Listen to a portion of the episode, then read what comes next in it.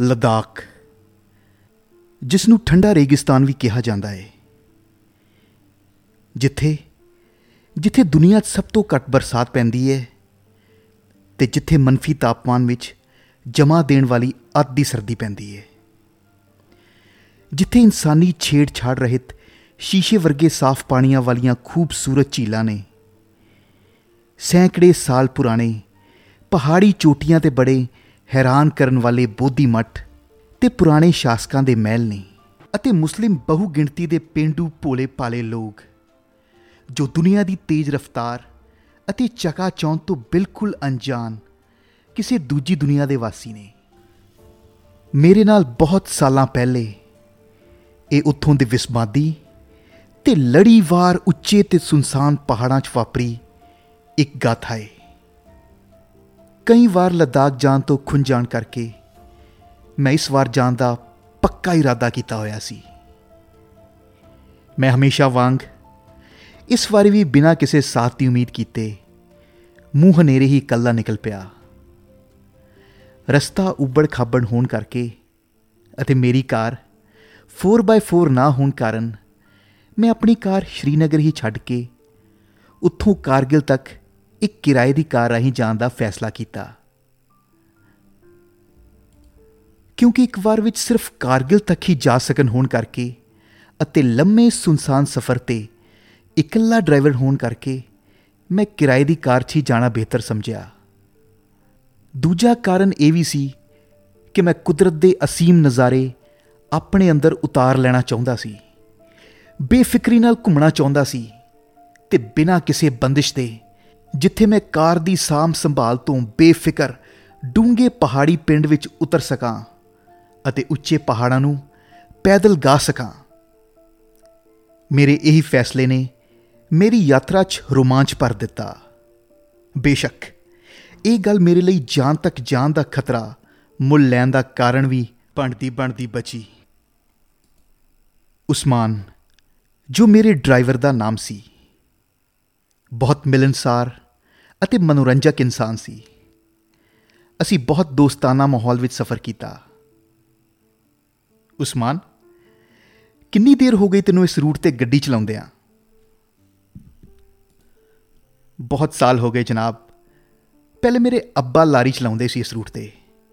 ਮੈਂ ਵੀ ਬਹੁਤ ਵਾਰ ਨਾਲ ਆ ਜਾਂਦਾ ਸੀ। ਫਿਰ ਮੈਟ੍ਰਿਕ ਤੋਂ ਬਾਅਦ ਅੱਬਾ ਦੇ ਨਾਲ ਹੀ ਲੱਗ ਗਿਆ। ਸਮਝੋ, ਬਚਪਨ ਤੋਂ ਹੀ ਇਸ ਰੂਟ ਤੇ ਹਾਂ, ਉਹ ਹੱਸ ਪਿਆ। ਹੁਣ ਤੇਰੇ ਅੱਬਾ ਕੀ ਕਰਦੇ ਨੇ ਉਸਮਾਨ? ਮੈਂ ਸਫ਼ਰ ਕੱਟਣ ਲਈ ਗੱਲਬਾਤ ਜਾਰੀ ਰੱਖਦੇ ਪੁੱਛਿਆ, ਉਹ ਇਸ ਦੁਨੀਆ ਵਿੱਚ ਹੁਣ ਨਹੀਂ ਰਹੇ। ਉਸਨੇ ਠੰਡਾ ਹੋਕਾ ਭਰਿਆ। ਓਹੋ, ਕਿਉਂ? ਕੀ ਹੋਇਆ ਸੀ? ਫੋਟੂਲਾ ਟਾਪ ਨੇੜੇ ਲਾਰੀ ਖਾਈ ਵਿੱਚ ਚਲੀ ਗਈ ਸੀ।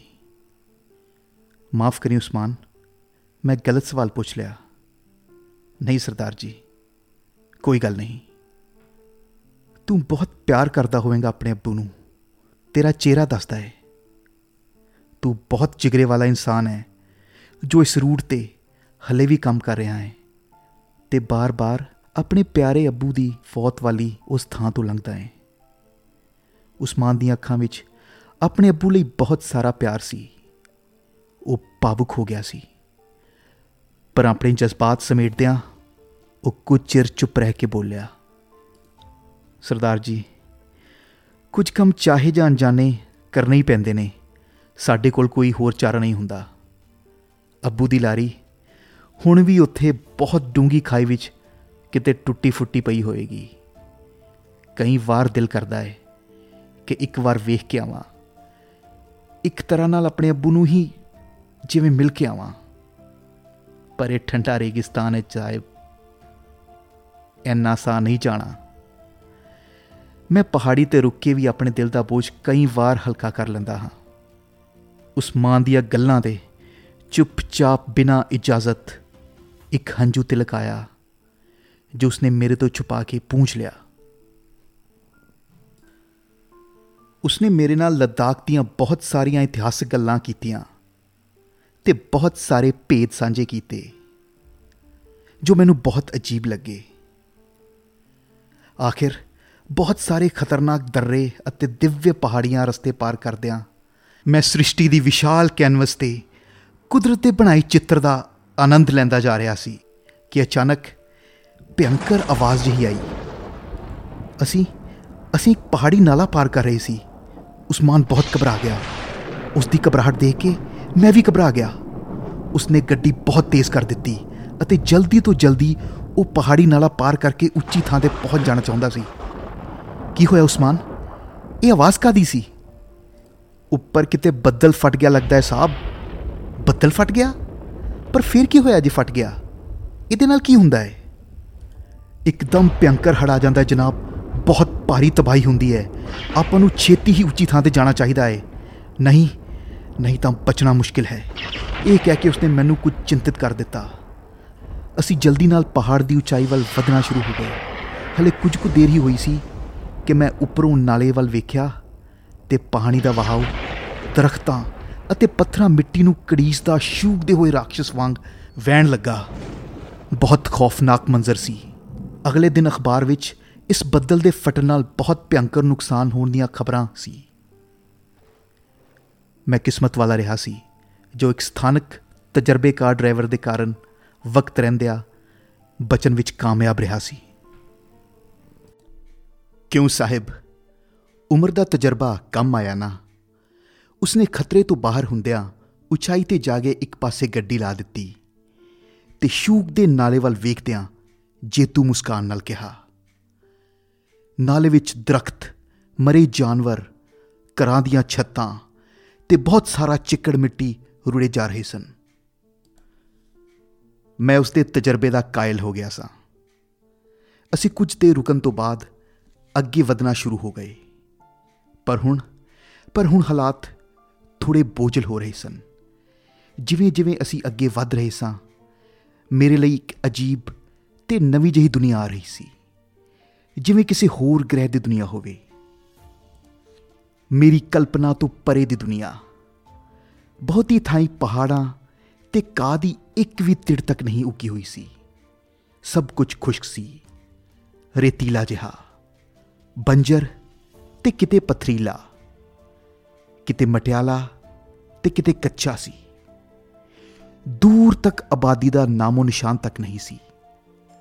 ਹਰ ਪਾਸੇ ਗੰਜੇ ਪਹਾੜ ਤੇ ਉਹ ਵੀ ਸੈਂਕੜਿਆਂ ਦੀ ਤਦਾਦ ਵਿੱਚ ਗਗਨਚੁੰਬੀ ਤੇ ਆਸਮਾਨ ਨੂੰ ਛੂੰਦੇ ਹੋਏ।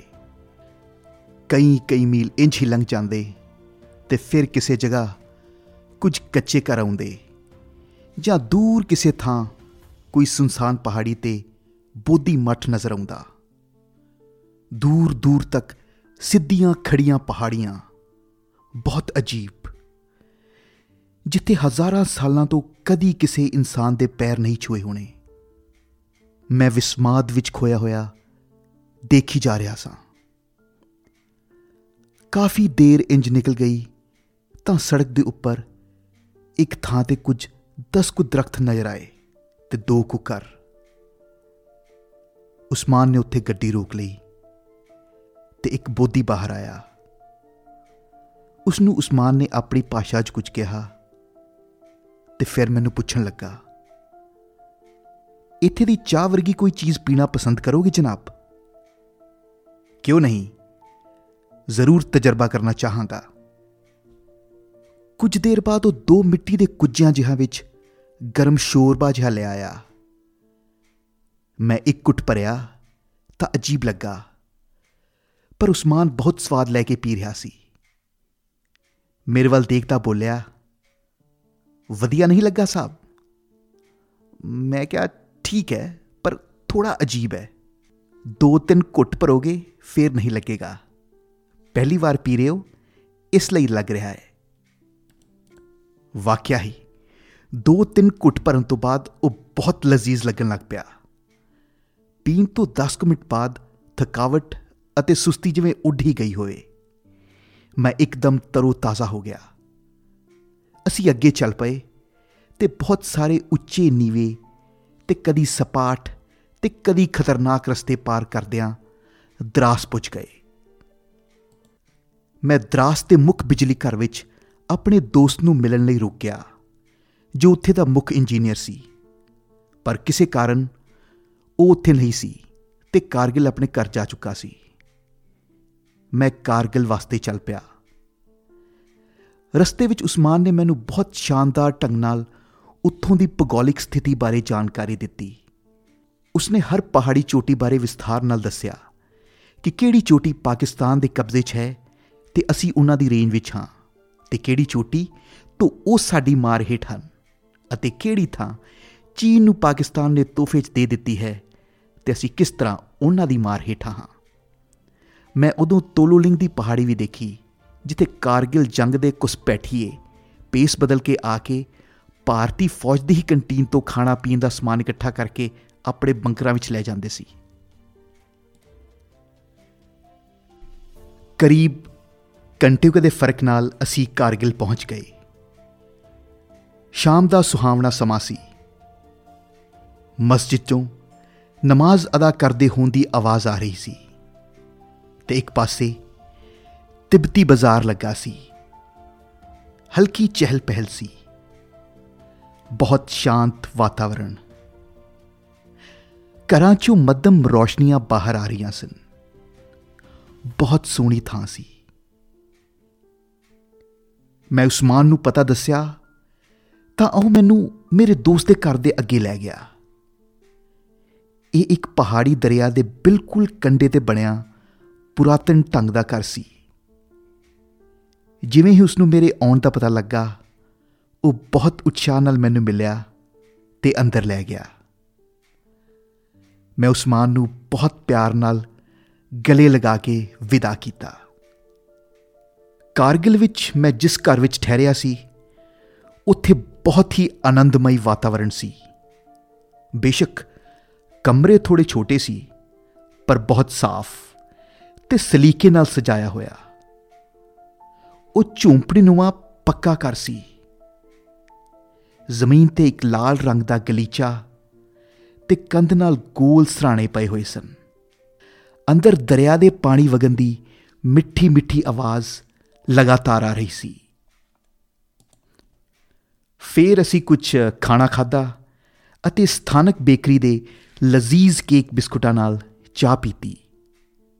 ਮੈਂ ਤੇ ਮੇਰਾ ਦੋਸਤ ਕੁਝ ਦੇਰ ਕਾਰਗਿਲ ਦੇ ਛੋਟੇ ਜਿਹੇ ਪਹਾੜੀ ਬਾਜ਼ਾਰ ਵਿੱਚ ਘੁੰਮ ਕੇ ਆਏ ਅਤੇ ਜਿਸ ਦੇ ਬਾਅਦ ਮੈਂ ਆਰਾਮ ਕਰਨ ਲਈ ਚਲਾ ਗਿਆ, ਕਿਉਂਕਿ ਸਵੇਰੇ ਫਿਰ ਅਗਲੀ ਯਾਤਰਾ ਲੇਹ ਤੱਕ ਦੀ ਆਰੰਭ ਕਰਨੀ ਸੀ।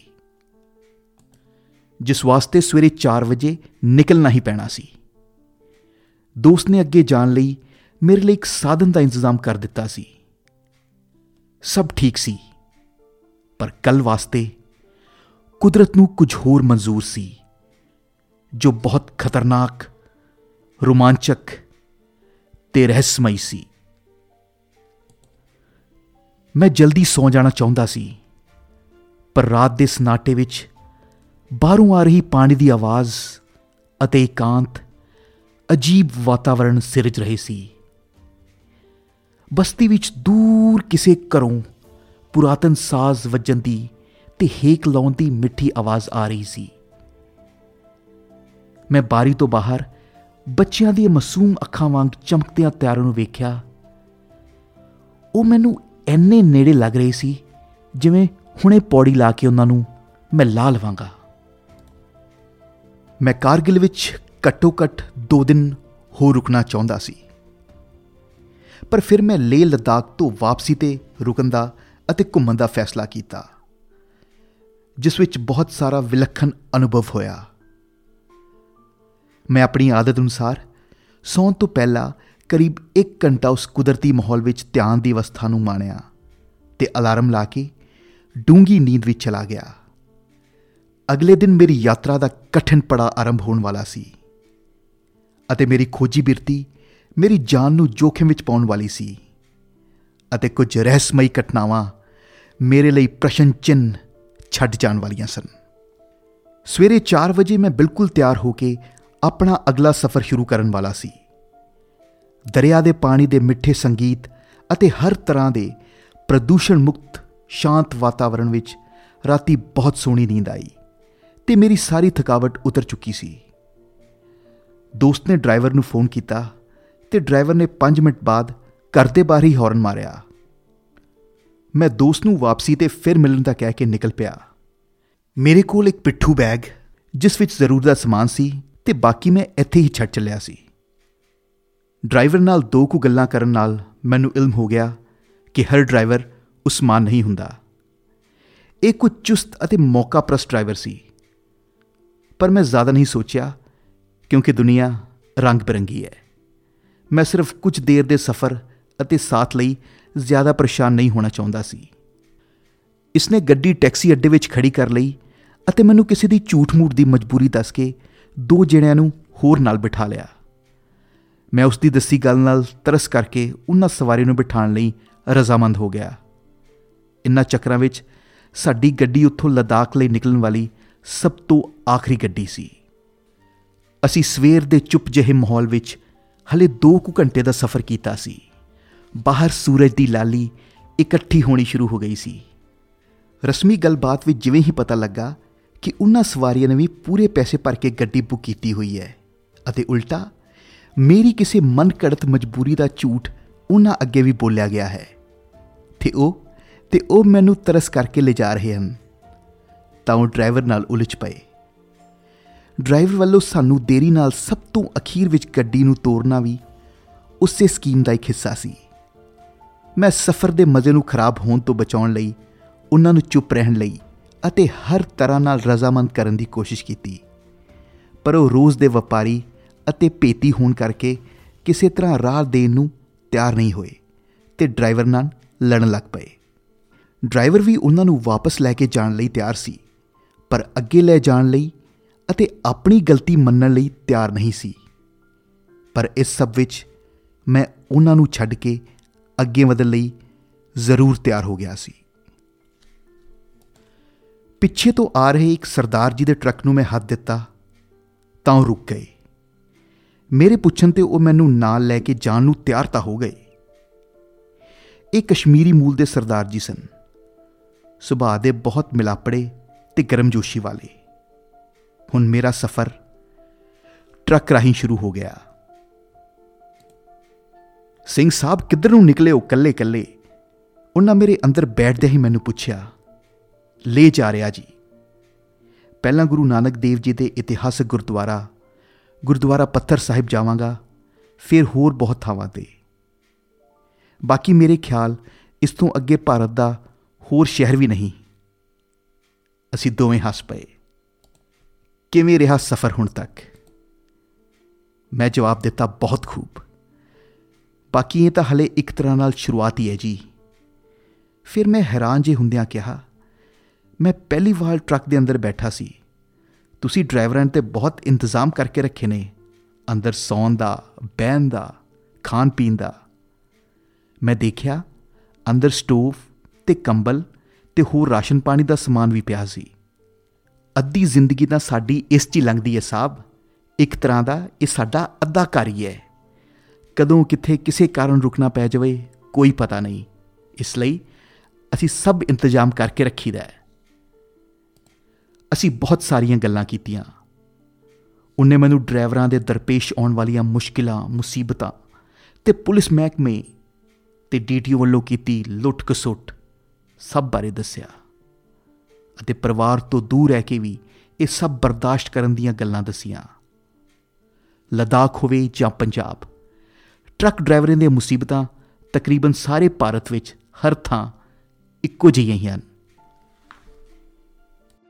मुसाफिर हूँ यारो ना घर है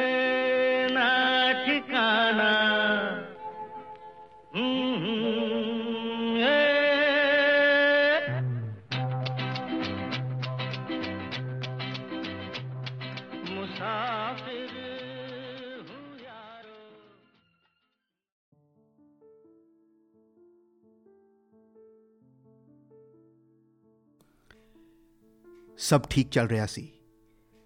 ਅਸੀਂ ਲੇ ਤੋਂ ਕੋਈ 50 ਕੁ ਕਿਲੋਮੀਟਰ ਦੂਰ ਸਾਂ। ਅਸੀਂ ਆਪਣੇ ਆਪਣੇ ਤਜਰਬੇ ਸਾਂਝੇ ਕਰਦਿਆਂ ਤੇ ਰਸਤੇ ਦੀਆਂ ਖੂਬਸੂਰਤੀਆਂ ਨੂੰ ਮਾਣਦਿਆਂ ਇੱਕ ਪਹਾੜੀ ਉਚਾਈ ਤੇ ਚੱਲ ਰਹੇ ਸਾਂ। ਕਿ ਅਚਾਨਕ ਟਰੱਕ ਦੇ ਇੰਜਨ ਵਿੱਚੋਂ ਕੁਝ ਖਰਾਬ ਹੋਣ ਦੀ ਆਵਾਜ਼ ਆਉਣੀ ਸ਼ੁਰੂ ਹੋ ਗਈ। ਡਰਾਈਵਰ ਨੇ ਖਾਲੀ ਥਾਂ ਵੇਖ ਕੇ ਟਰੱਕ ਰੋਕਿਆ ਤੇ ਉਸਨੇ ਦੇਖਿਆ ਅੰਦਰੋਂ ਸ਼ਾਇਦ ਉਸਦੀ ਕੋਈ ਬੈਲਟ ਖਰਾਬ ਹੋ ਗਈ ਸੀ। ਜਿਸ ਨੂੰ ਬਦਲੇ ਬਿਨਾ ਅੱਗੇ ਜਾਣਾ ਨਾਮੁਮਕਿਨ ਸੀ ਮੈਂ ਉਹਨਾਂ ਨੂੰ ਮਦਦ ਦੀ ਪੇਸ਼ਕਸ਼ ਕੀਤੀ ਤੇ ਅਸੀਂ ਕੁਝ ਦੇਰ ਤੱਕ ਬੈਲਟ ਬਦਲਣ ਦੀ ਕੋਸ਼ਿਸ਼ ਵੀ ਕਰਦੇ ਰਹੇ ਪਰ ਸਭ ਸਭ ਬੇਕਾਰ ਗਿਆ ਉਹ ਮੈਨੂੰ ਕਹਿਣ ਲੱਗੇ ਸਿੰਘ ਸਾਹਿਬ ਤੁਸੀਂ ਸਫ਼ਰ ਜਾਰੀ ਰੱਖੋ ਮੇਰੀ ਗੱਡੀ ਪਿੱਛੇ ਹੋਰ ਆ ਰਹੀ ਹੈ ਪਰ ਉਹ 6-7 ਘੰਟੇ ਤੱਕ ਆਏਗੀ ਨਹੀਂ ਤਾਂ ਮੇਰੇ ਕੋਲ ਆਪਣੇ ਹੋਰ ਵੀ ਹੱਲ ਹਨ ਨਾਲੇ ਤੁਸੀਂ ਸਾਡੇ ਡਰਾਈਵਰਾਂ ਦੇ ਇੰਤਜ਼ਾਮ ਤਾਂ ਵੇਖ ਹੀ ਲਏ ਹਨ। ਉਸਨੇ ਮੇਰੇ ਕੋਲੋਂ ਪੁੱਛਿਆ, ਤੁਹਾਨੂੰ ਆਕਸੀਜਨ ਦੀ ਕਮੀ ਕਰਕੇ ਸਾਹ ਲੈਣ ਵਿੱਚ ਕੋਈ ਪਰੇਸ਼ਾਨੀ ਤਾਂ ਨਹੀਂ ਹੋ ਰਹੀ? ਫਿਲਹਾਲ ਮੈਨੂੰ ਸਾਹ ਲੈਣ ਵਿੱਚ ਕੋਈ ਵੀ ਪਰੇਸ਼ਾਨੀ ਨਹੀਂ ਹੋ ਰਹੀ ਸੀ। ਤਾਂ ਠੀਕ ਹੈ। ਤੁਸੀਂ ਇੱਥੋਂ ਪੈਦਲ ਚੱਲ ਕੇ ਕੁਝ ਕਿਲੋਮੀਟਰ ਦੀ ਦੂਰੀ ਤੇ ਇੱਕ ਛੋਟੀ ਜਿਹੀ 8-10 ਘਰਾਂ ਦੀ ਬਸਤੀਨੁਮਾ ਥਾਂ ਹੈ ਜਿੱਥੇ ਤੁਹਾਨੂੰ ਕੋਈ ਸਾਧਨ ਮਿਲ ਸਕੇ, ਸ਼ਾਇਦ। ਨਹੀਂ ਤਾਂ ਨਹੀਂ ਤਾਂ ਤੁਸੀਂ ਉੱਥੇ ਕਮਰੇ ਵਿੱਚ ਢਾਬੀਨੁਮਾ ਥਾਂ ਤੇ ਮੇਰਾ ਇੰਤਜ਼ਾਰ ਕਰਨਾ। ਬਸ ਇੱਕ ਗੱਲ ਯਾਦ ਰੱਖਣਾ। ਸੜਕ ਨਾ ਛੱਡਣਾ। ਉਹ ਇੰਜਨ ਦੀ ਗਰੀਸ ਨਾਲ ਲਿਬੜੇ ਹੱਥਾਂ ਨੂੰ ਸਾਫ਼ ਕਰਦੇ ਹੋਏ ਬੋਲੇ, ਠੀਕ ਹੈ ਜੀ, ਤੁਸੀਂ ਠੀਕ ਕਹਿ ਰਹੇ ਹੋ। ਮੈਂ ਉੱਥੇ ਕੁਝ ਖਾ ਵੀ ਲਵਾਂਗਾ, ਸਵੇਰ ਦਾ ਨਿਕਲਿਆ ਹਾਂ, ਅਤੇ ਕੁਝ ਦੇਰ ਆਰਾਮ ਵੀ ਕਰ ਲਵਾਂਗਾ, ਜੇ ਕੋਈ ਸਾਧਨ ਮਿਲ ਗਿਆ ਤੇ। ਨਹੀਂ ਤਾਂ, ਤੁਸੀਂ ਤਾਂ ਹੋ ਹੀ ਰੱਬ ਨੇ ਚਾਹਿਆ ਤਾਂ ਫੇਰ ਮਿਲਾਂਗੇ। ਮੈਂ ਪਿੱਠੂ ਬੈਗ ਚੁੱਕਿਆ ਤੇ ਉਹਨਾਂ ਤੋਂ ਵਿਦਾ ਲਈ। ਪਾਣੀ ਦੀ ਬੋਤਲ ਮੈਂ ਆਪਣੀ ਬੈਠਣ ਵਾਲੀ ਸੀਟ ਤੇ ਹੀ ਭੁੱਲ ਗਿਆ। ਮੈਂ ਹਲੇ 2 ਕਿਲੋਮੀਟਰ ਹੀ ਤੁਰਿਆ ਸੀ ਕਿ ਆਕਸੀਜਨ ਦੀ ਕਮੀ ਕਰਕੇ ਸਾਹ ਫੁੱਲਣ ਲੱਗ ਪਿਆ। ਮੈਂ ਕੁਝ ਦੇਰ ਦਮ ਲੈਣ ਲਈ ਸੜਕ ਦੀ ਨੁੱਕਰ ਤੇ ਪਹਾੜ ਦੀ ਖਾਈ ਵੱਲ ਮੂੰਹ ਕਰਕੇ ਬੈਠ ਗਿਆ। ਇਹ ਇੱਕ ਉੱਚੇ ਪਰਬਤਾਂ ਦੀ ਲੜੀ ਸੀ, ਜੋ ਸੜਕ ਦੇ ਖੱਬੇ ਤੋਂ ਸੱਜੇ ਦੂਰ ਤੱਕ ਫੈਲੀ ਸੀ ਤੇ ਜਿਸ ਦਾ ਜਿਸ ਦਾ ਕੋਈ ਵੀ ਅੰਤ ਨਜ਼ਰ ਨਹੀਂ ਆ ਰਿਹਾ ਸੀ। ਇਹ ਸਭ ਅਚੰਬੇ ਭਰਿਆ ਸੀ। ਜਿਵੇਂ ਜਿਵੇਂ ਕਿਸੇ ਹੋਰ ਗ੍ਰਹਿ ਦੀ ਦੁਨੀਆ। ਬਹੁਤ ਚੁੱਪਚਾਂ ਛਾਈ ਹੋਈ ਸੀ।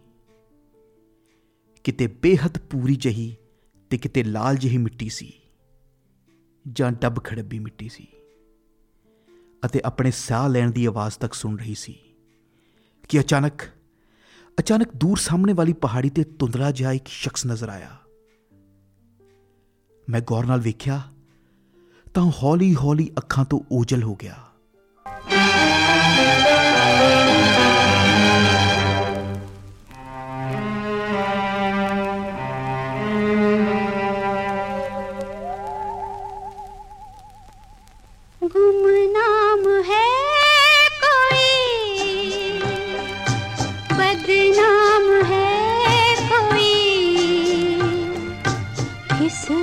खबर कौन है वो? अनजान है कोई? गुमनाम है कोई? बदनाम है कोई? किसको खबर